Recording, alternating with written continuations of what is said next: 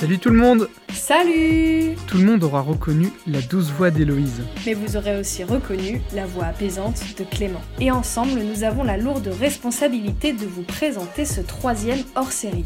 Après les deux épisodes du confinement à travers le monde, l'équipe d'ActuVu revient pour vous parler des oraux que vous allez bientôt passer sur Skype, Zoom et autres logiciels de visioconférence très à la mode en ce moment, avec parfois en face de vous deux, trois ou quatre, voire même cinq jurés.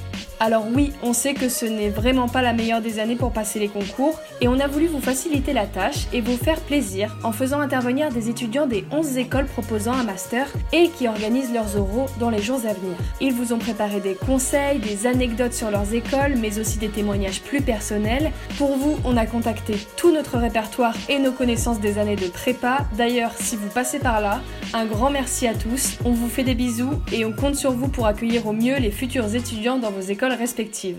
On ne fait pas de favoritisme, on a suivi les aiguilles d'une montre et nous voici direction le nord pour commencer avec l'ESJ, l'école supérieure de journalisme de Lille. Clément, en M1, nous fait la présentation. La particularité de l'ESJ notamment, c'est euh, les projets personnels.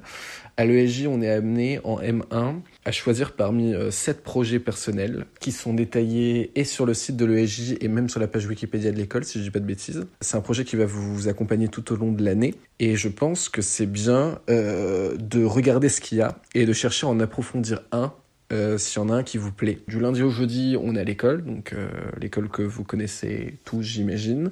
Et le vendredi, on est à Sciences Po Lille, donc c'est au bout de la rue.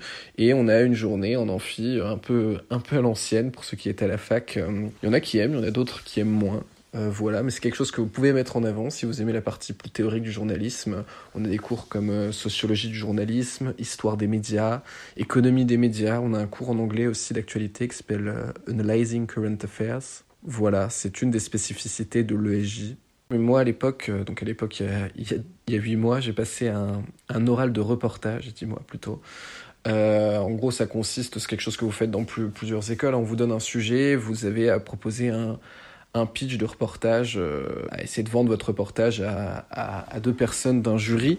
Euh, moi, ce qui m'a marqué, c'est qu'au final, euh, donc le sujet que j'avais j'avais tiré, c'était, il me semble, l'état de la droite française actuellement, donc en 2019. Et en fait, ce qui m'a marqué, c'est que un peu comme dans d'autres écoles, vous choisissez le média pour lequel vous pitchez votre reportage. Et moi, on m'avait plus interrogé sur le média lui-même que sur le reportage en lui-même, en fait. Donc, c'est important de choisir un média que vous connaissez et dont vous êtes capable de parler. Voilà, ça ça marche évidemment pour les médias presse écrites, mais ça marche aussi pour, euh, les médias télévisuels euh, ou radio. Et maintenant, direction la capitale. Comme les oraux de Sciences Po sont déjà passés, il reste donc quatre écoles. Dans l'ordre alphabétique, on commence avec le CELSA. Simon et Eva sont étudiants en Master 2.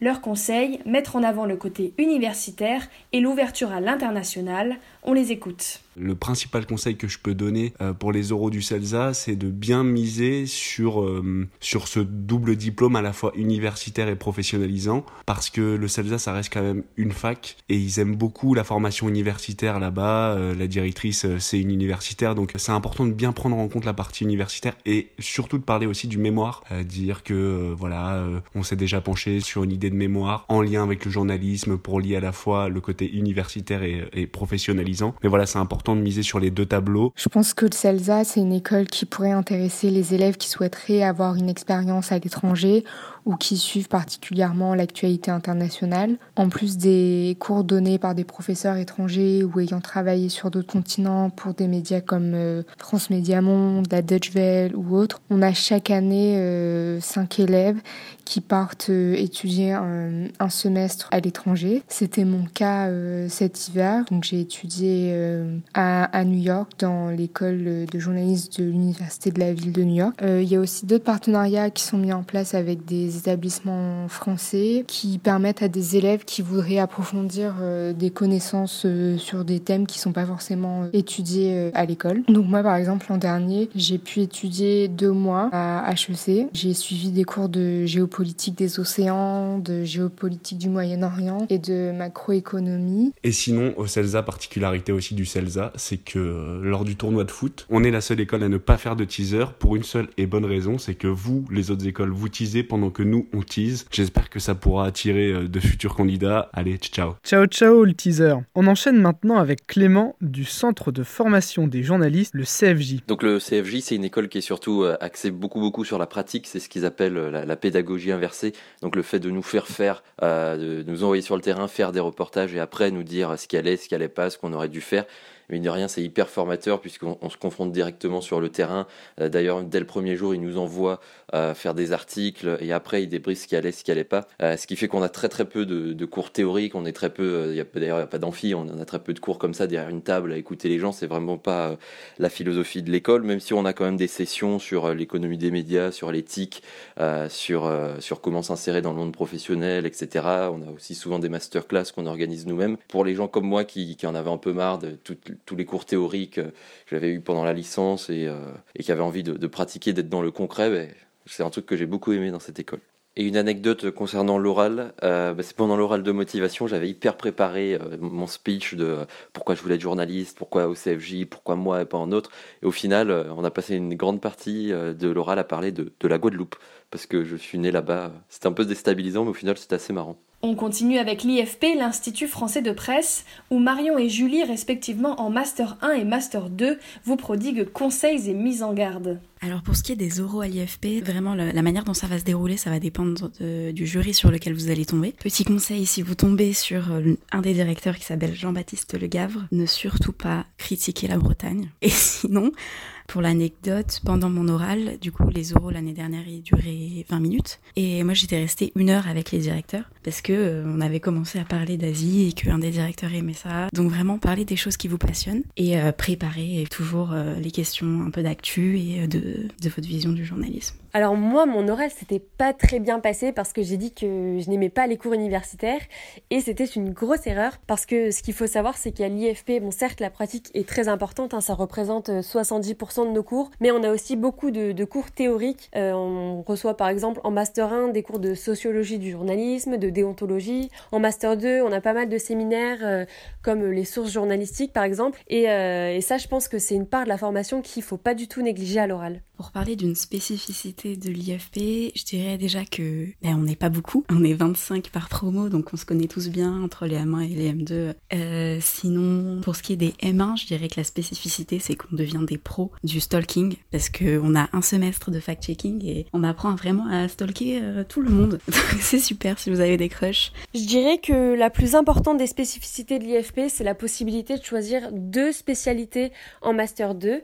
Euh, en fait, tous les élèves font du web, hein, ça c'est une matière qu'on a dans notre tronc commun, mais ensuite on n'est pas obligé de choisir euh, uniquement la télévision, la radio ou la presse écrite. On peut prendre deux de ces matières, euh, une majeure et une mineure. Et ça, je trouve que c'est plutôt cool quand on a envie de, de progresser sur deux supports différents et qu'on n'est pas forcément fixé sur, euh, sur ce qu'on a envie de faire à la sortie de l'école. On continue avec les acronymes en trois lettres. J'ai nommé l'IPJ, l'Institut pratique du journalisme, présenté par Emmanuel, qui est en M2.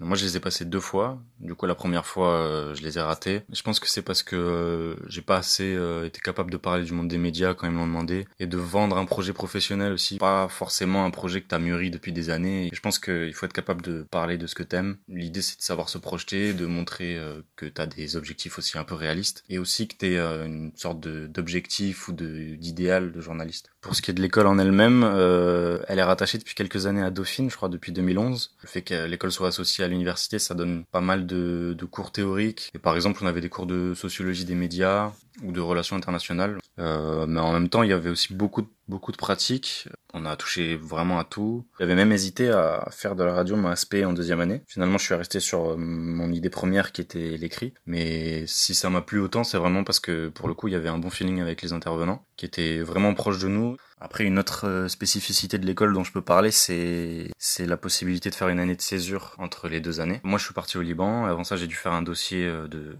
4-5 pages pour expliquer pourquoi c'était cohérent dans toujours dans l'idée d'un projet professionnel, comment je pourrais le valoriser ensuite. Mais finalement, si t'en as vraiment envie et que tu fais un truc assez propre, il te laisse partir. Il y a aussi des césures qui sont possibles en France si on veut faire une année à l'ENS notamment, je crois. Il faut que le dossier soit accepté, mais c'est quelque chose qui peut se faire. Donc ça, moi, je trouve que c'est vraiment un avantage pour le coup de l'IPJ. Un autre truc, c'est que on peut commencer l'apprentissage dès la première année à l'IPJ. Sur euh, les 50 élèves de la promo, il y en avait euh, 15 qui étaient, euh, je crois qu'il y a 15 places, qui sont réservées à des alternants. On vira tribord direction Strasbourg où Benjamin est étudiant au QEJ en Master 1 et propose un débriefing de l'école complet et toujours avec humour. Donc euh, la première année c'est euh, c'est une formation un peu générale. Donc on touche à tout euh, à la fois presse écrite, radio et télé. Et en deuxième année on se spécialise. Donc on a quatre possibilités. Soit radio, soit presse écrite, soit télé rédacteur, soit télé GRI donc journaliste reporter d'image. Alors ce qui est cool au QEJ c'est que c'est rattaché à l'université donc c'est public. Et euh, après, les deux grosses spécificités du QEJ, c'est tout d'abord que c'est rattaché à, l'actualité européenne, du fait qu'il y ait le Parlement européen à Strasbourg. Donc on a pu couvrir des sessions plénières et ça, c'était vraiment cool. Et euh, la deuxième grosse spécificité, c'est euh, qu'on part, on est censé partir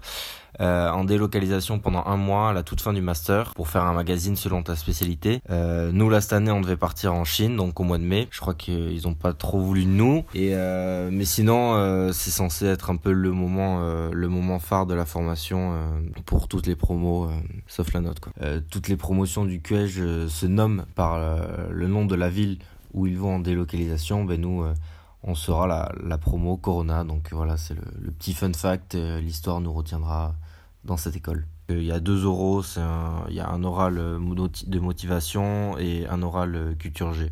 Alors comme tout le monde, j'ai ma petite anecdote des oraux. Je pense que je vais pas gagner la palme d'or de la meilleure anecdote avec, mais moi, elle m'a fait beaucoup rire. C'est en fait en, entretien de, de Culture G. Un des jurys me pose la question, me dit oui, vous qui venez du lycée de la Soc, du village de la Brette, qui est un village à côté de Bordeaux, c'est le village de Montesquieu, qu'est-ce que vous pouvez me dire sur Montaigne? euh, donc là, je suis, stupéfait. Euh, il, me parle de Montesquieu, après il me pose une question sur Montaigne, donc euh, perturbé. Je suis perturbé vraiment. Et puis en fait, il me demande de parler de lui. Et moi, je sais juste qu'il a été maire de Bordeaux, donc je dis ouais, maire de Bordeaux, écrivain français, nani nana. Qu'est-ce qu'il a écrit comme comme ouvrage? Et là, je suis complètement perdu. Je cherche et tout. Et en fait, je pense aux lettres persanes et je sais que c'est de Montesquieu, mais en fait, comme j'ai pas, j'ai rien d'autre sur Montaigne, j'ai pas. Et je vois en fait que dans les yeux du jury, il me fait ouais ben non, c'est Montesquieu. Et moi, j'acquiesce. Je dis euh, ouais, ouais, bah ouais, les lettres persanes, Montesquieu. EJDG. Non, ce n'est pas la chaîne YouTube, c'est l'école de journalisme de Grenoble, présentée par Corentin, qui est en M1.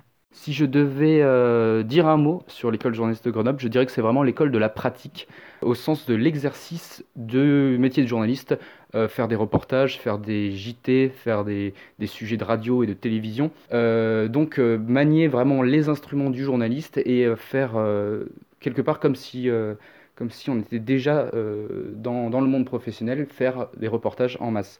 Donc ça c'est vraiment le gros point fort de cette école. concernant les oraux, l'année dernière, euh, les oraux euh, que j'avais passés étaient découpés en la questionnaire de personnalité, en quel angle, quelle démarche appliqueriez-vous si on vous donnait tel sujet? Alors moi, c'était le, Burkini, le Burkini qui s'inscrivait dans une actualité grenobloise, qui était le Burkini dans les piscines grenobloises. Donc je conseille évidemment à, tous ceux qui passent cet oral de bien se renseigner sur l'actualité nationale, certes, mais aussi l'actualité de, la ville et, de la région, euh, et effectivement d'avoir déjà quelques idées, euh, quelques pistes sur, euh, sur quel angle et quelle démarche on appliquerait si jamais on nous posait des questions dans telle ou telle catégorie. et après, c'était une question en anglais, alors ça peut être des questions très, très variables, très, très larges. J'avais, est-ce que vous pensez que les réseaux sociaux peuvent être dangereux? Donc voilà, ça peut être vraiment tout et n'importe quoi.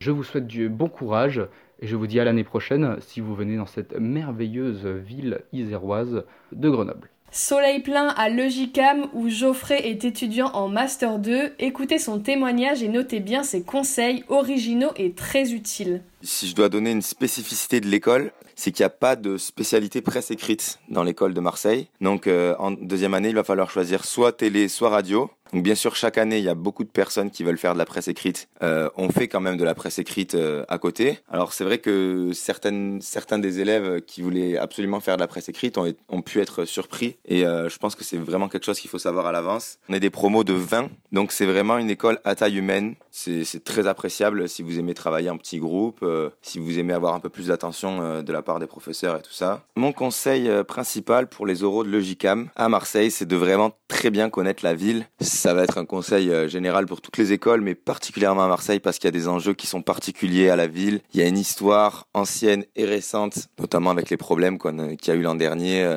au niveau des habitations, les effondrements euh, des immeubles et tout ça. Bien connaître la vie politique de la ville aussi, avec euh, des maires qui restent 30 euh, ans au pouvoir, notamment avec l'enjeu du renouvellement là lors des municipales. Donc bien connaître la ville, bien connaître le fonctionnement et la vie politique de la ville. Voilà, ensuite, pour euh, donner une petite anecdote euh, de mon oral, on m'a demandé de citer des références dans le métier j'ai choisi d'en citer beaucoup. Je pense qu'il vaut mieux en citer deux ou trois et super bien les connaître plutôt que d'en citer une dizaine. Moi, ça s'est un peu retourné contre moi. On m'a demandé de détailler euh, pourquoi j'aimais chacune de ces références-là avec leurs grands faits d'armes, leurs émissions, les émissions qu'ils animaient ou des choses comme ça. Et en réalité, j'aurais, plutôt dû me, concentrer sur deux ou trois références et, bien les travailler à fond plutôt que de m'étaler comme je l'ai fait. Ah, l'école de journalisme de Toulouse. Le JT, notre foyer, qui nous manque tant. Allez Myriam, c'est à toi de nous en parler. Tu es en M2. Ça peut paraître euh, contre-intuitif, mais je pense que la spécificité de l'école de journalisme de Toulouse, c'est justement la formation qui se fait en deux ans et demi.